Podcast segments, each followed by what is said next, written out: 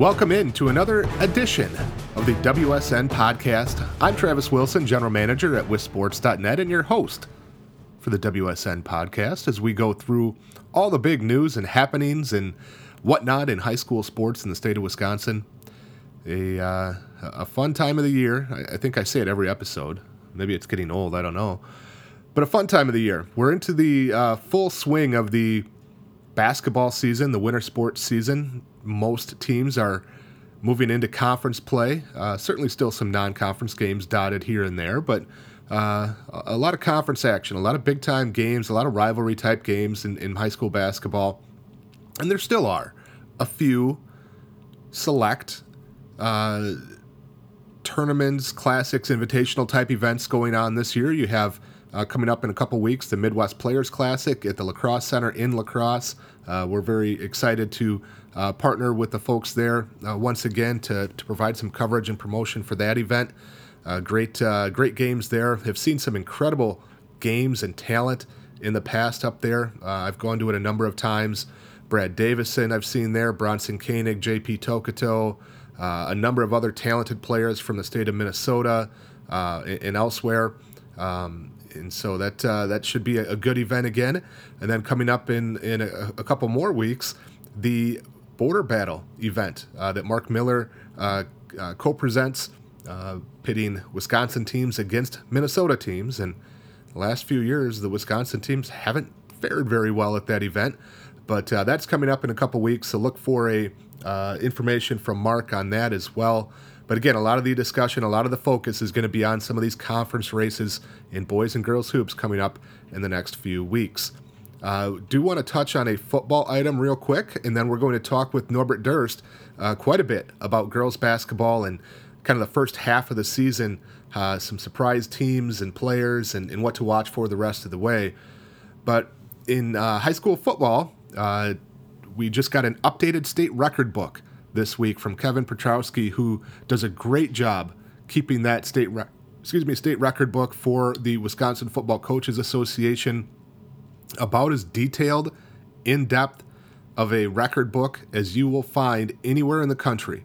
Uh, right here in Wisconsin, 64 pages, uh, 64 page PDF of every kind of record that you could imagine. Uh, in, a, in again, an incredible job by Kevin Petrowski to keep that information. Uh, he he's the one that updates it. He's the one that researches it. We just post it and, and kind of parse through and, and, find some of the noteworthy items. But um, he, he does an incredible job, Kevin Petrowski. If you do have any updates, you, certainly you can send them to me, and I'll send them on to Kevin. Uh, we also, in the article that we published on WSN, have a, uh, a direct link to his email address if uh, if anyone has any additions uh, that they would like to send on really the biggest story this year in the record book and in some of the updates that that uh, are included in that for following the 2018 season. Bryce Hittner from Iola Scandinavia, we talked about him a number of times in the fall, moving into the uh, number one spot on the career rushing yardage list. He ended up finishing with 6,870 yards, and that moved ahead of Hilbert's Mike Furcus, who had 6,707 yards. Fergus was uh, at Hilbert from 2000 to 2002. So that was really the big story. Hittner, uh, anytime you have a new all time rushing leader, that's pretty significant. Um, that that record had stood for, for a good while, you know, from 2002 to 2018. It had changed hands a, a few different times uh, prior to that. In fact, a guy I played against in high school, Tom Wonderland from Platteville, uh, set the record uh, at, at, that time. I believe it was in 1996, uh, his senior year, that he uh, took over the record. And I, I, think it changed hands once or twice since then, uh, before Furcus broke it. And, uh, and now Wonderland is quite a bit down the list. I, I, I want to say he's maybe in the 12 to 15 range. Um, but Bryce Hittner, Iola Scandinavia, he's got the record now. Might not last long. Racine Lutheran's Tyler Tenner is on pace to have a very, very good shot of breaking that record next year. But Hittner has it for now. But he's not the only one that moved into the top five, as we talked about as well. Dylan Hendricks from Pulaski, he's moved into fourth on the all time rushing list with 6,359. He also has the record, does Hendricks, for most rushing attempts in a career with 926. Of course, the interesting thing about that is this year he was essentially he was their quarterback, a, kind of a single wing old school quarterback, but he threw it eight to ten times a game and still ran it a ton and uh, and moved into the uh, the top five of the rushing list. Had a couple other guys that moved into the top 30 or so. Darius Crowley Reed of Martin Luther, Derek LeCaptain of Southern Door. Um, you know, again, those were the biggest noteworthy items. Didn't really have too much in the way of passing records this year. No 3,000 yard passers. Nobody that moved into the top 25 or so on the career passing yardage list. We did have one uh, single game record that uh, got tied. Eau Claire Memorial's Bryson Johnson tied the state record for touchdown passes in a game with eight. Came in a loss, though, and we'll talk a little bit more about this game in a minute, but um, that was kind of the biggest noteworthy passing record. Not too much in the way of, uh, of you know, high finishes or high uh, marks on the receiving list. Um, Mount Horeb Barneveld's uh, Cade Lee had 268 receiving yards in a game, which is 12th, tied for 12th. Um, scoring, this one snuck up on me, um, but looking over the list, Abbotsford's Joel Aguilera came within four points of breaking the single season scoring record in the state of Wisconsin. He was an outstanding running back, rushed for 40 touchdowns. He was also their kicker, very good kicker. He kicked 67 extra points, had a pair of field goals, so he had 313 points scored this year. And, and that's scored, keep in mind. If you throw a touchdown, that's not a scoring touchdown. So that's a little different. Um, but uh, he's in second place on that list. Uh, and then, you know, a few other things here and there. On the team side, as I mentioned, that Eau Claire Memorial Chippewa Falls game that was double overtime ended 67 65 in favor of Chippewa Falls. And uh, that was the, the, the biggest, um, from a team perspective, as that tied for third for most combined points in a game with 132. These 65 points for Eau Claire Memorial is the second highest for a losing team in state history, and they combined for 1,193 yards, which is sixth most in state history. In addition to the regular 11 player football record book, Kevin also has uh, really expanded on the eight player football record book the last few years, including this year. With eight player football, at least the, the recent incarnation being so new still, I mean, we're, we're still less than 10 years of uh, eight player football. Anytime, every year, there's dozens and dozens of names that get added to that list. Uh, a few that stand out, though uh, Newman Catholic's Ben Bates became the all time single season passing leader in eight player history with 3,040 yards, second with 40 touchdowns. Gibraltar's Trevor Reinhardt became the new career passing yardage leader with 4,916. Now, Bates is likely to break that next year. Bates is only a junior, and he's only 116 yards behind. Um, Bates already has the career touchdown record for eight player football with 67.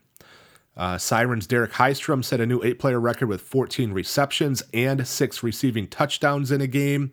Elliot Samuels of uh, Newman Catholic set a single season record with 80 receptions. Port Edwards, Addison Gibbs set single season records for receiving yards and touchdowns. And, and how about this? Alex Laughlin of Gibraltar, he's only a sophomore, just wrapped up his sophomore season. He already holds the career record for receptions and receiving yards. So those were some of the noteworthy items from the uh, state record book, and you can find all that information at wisports.net. We published an article highlighting some of the uh, the noteworthy updates to the record book, and also links to the full record books uh, that uh, again Kevin Petrowski has done a great job keeping updated. With our look at girls basketball this week on the WSN podcast, I'm joined now by WSN content manager and girls basketball writer Norbert Durst. Uh, recovering from a little bit of under the weather, but you've still been able to get out, I, I know, and take in some games here after the holiday break. How's uh, how's things going here since uh, since Christmas and in the girls basketball world? You know, really good. The Hank Raymonds was last weekend at Pius and got to see Beaver Dam for the first time this season. And as many people know, they're ranked 10th in the nation by MaxPreps. So it's it's a team that you know I knew I was going to see at some point in the season, but kind of wanted one of those bigger matchups. And they got Arrowhead in that event, and they kind of let Arrowhead have it. Arrowhead's a really good uh, team in Division One. They did fall out of the rankings this week, but they played a tough schedule and they beat that uh, good Arrowhead team 56 to 30. So they kind of just showed the, the, dominance that they are uh, in the state of Wisconsin, and obviously they're beginning that national recognition as well. And as you mentioned, they uh, the national recognition is coming for Beaver Dam, and they went to a tournament in Florida over the holiday break and uh, performed re- uh, very well down there. For for folks that maybe hadn't followed that, uh, just give us an update on on what they did down there at that tournament. Yeah, they went two and three, uh, two and one down there. The only loss came against Madison Country Day. Uh, really, really good team. That team's ranked number two in the nation. Uh, they had a six nine girl that started. Um, and then just a lot of other really good athletes on the floor. And you know, Beaver Dam, uh, they were down by maybe 15 points at some point in the game, but they did come back uh, in the fourth quarter. They, played quarters down there, and you know, made it a game. So I think they really just showed not just you know that they're a good team, but they can play with with the best in the nation as well. And they beat was it one of the Miami teams that was ranked uh, nationally as well down there? Yeah, there was another nationally ranked team that they beat down there at the uh, at the showcase as well. So good stuff out of Beaver Dam, and I always uh, I I love the story of Beaver Dam and what uh, uh Tim Chase has has done there. Uh, he's written some articles on our site in our Coaches Corner feature, and I remember the one about uh, you know just staying with and, and building a program. How his team at one point early in his career went, I think it was winless um, in a season, and and now they are you know, going for three straight state championships, possibly more down the road, a nationally ranked program. Six Division One athletes. Yeah, uh, six Division One have, players. Right. Um, just uh, an incredible job building a program uh, with uh, with what he has done, with what that community has done. Um, if anybody follows youth basketball, you, you, see the positively hoops jerseys out a, a lot. Um, they're very active in the youth basketball scene, do a great job getting kids prepared, keeping them engaged, and uh, and ready to go and built to where they are right now.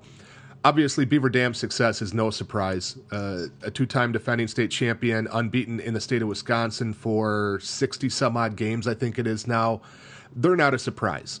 But what are some teams that might be surprises this year with, with how well they are doing in what is essentially the first half of the year. We're we're pretty much at that midway mark so far in the 2018-2019 season.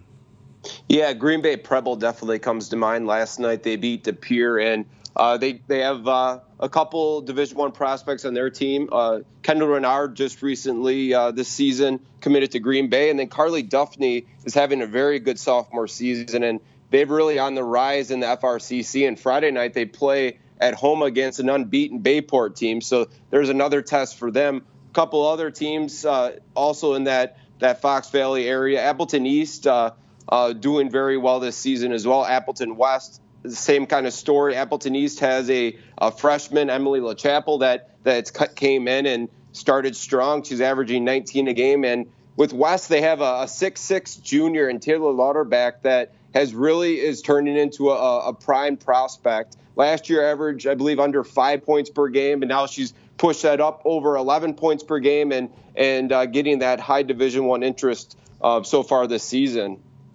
Any teams in the the lower divisions, the smaller divisions, I should say, that that kind of stand out, or is it kind of who we expected down there?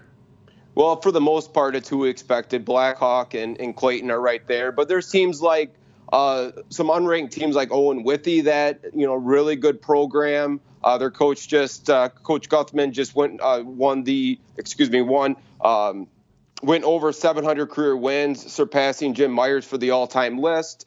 And Eleva-Strum again, a team that's playing in tougher tougher opponents. They get to see Melrose Mindoro a couple of times. So I mean, there's some other teams that aren't ranked, and uh, you know you have the normal Newman Catholics in there, Assumptions in there as well. But I really think it's it's at the top of the top of that list has got to be Blackhawk and Clayton, who are both undefeated.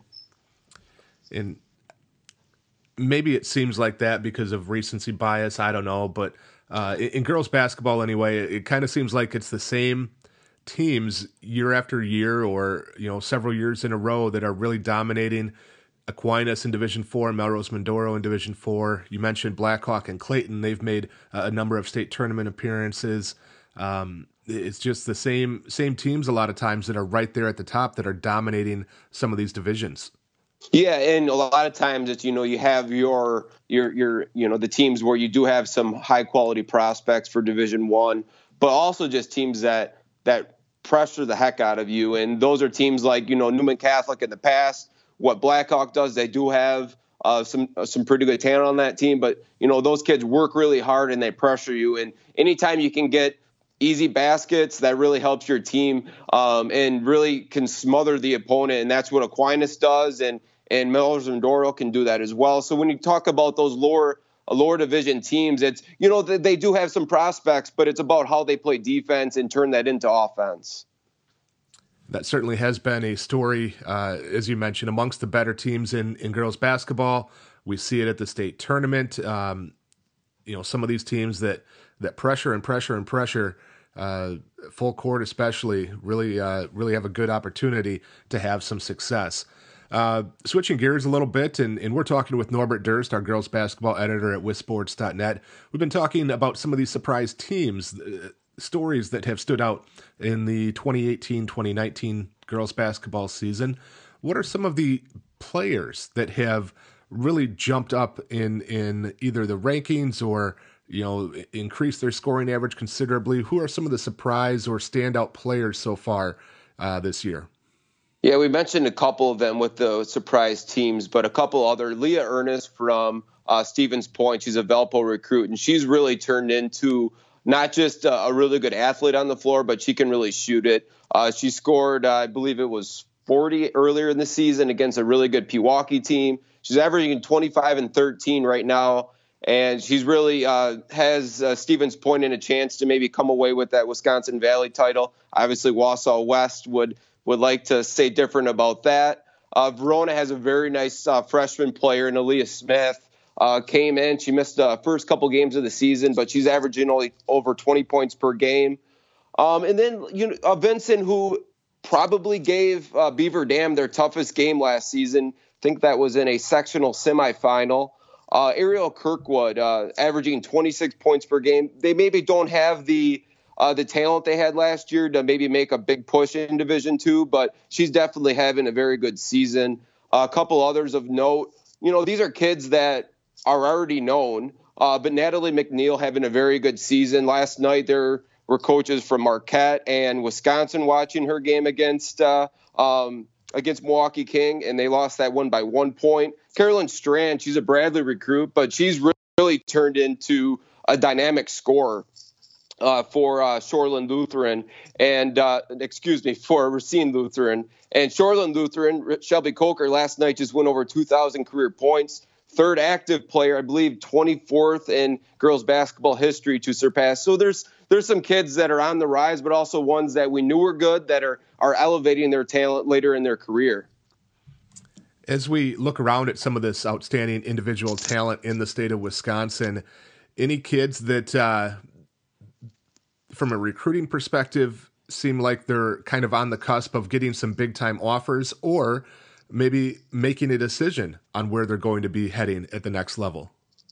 Well, you know, Maddie Wilkie from Beaver Dam, she's a sophomore, and I would say, given the fact how well she played down in Florida, she's going to get a lot more of those, you know, SEC type teams that are going to be interested in her. She's already has, I believe, over 20 offers, but I think that list is just going to continue to grow um, just because she's just one of those kids that can do so many different things on the floor. You know, she shoots the three well. Uh, you saw her at the state tournament, obviously, last year, but she can, you know, she defends. She's just one of those kids that as a 5'10 guard just doesn't come around very often. I know we have, you know, kids like McKenna Warnock, uh, seniors, uh, Sydney Hilliard, Natalie Anderson from Mukwonago, and then, you know, a kid in, in Sydney Roby who, you know, we just don't see six four kids, but uh, there's some, uh, a lot of good freshmen, uh, sophomores. Carly Duff, Duffney from uh, Green Bay Preble, as I mentioned earlier, she's she's on the rise. Uh, I believe it was uh, Kayla Tetschlag was there watching her last night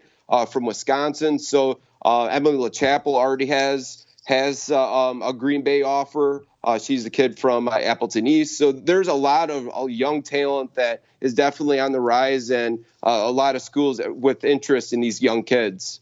So some of these kids that you've mentioned, and, and let's let's take a look at Maddie Wilkie in particular.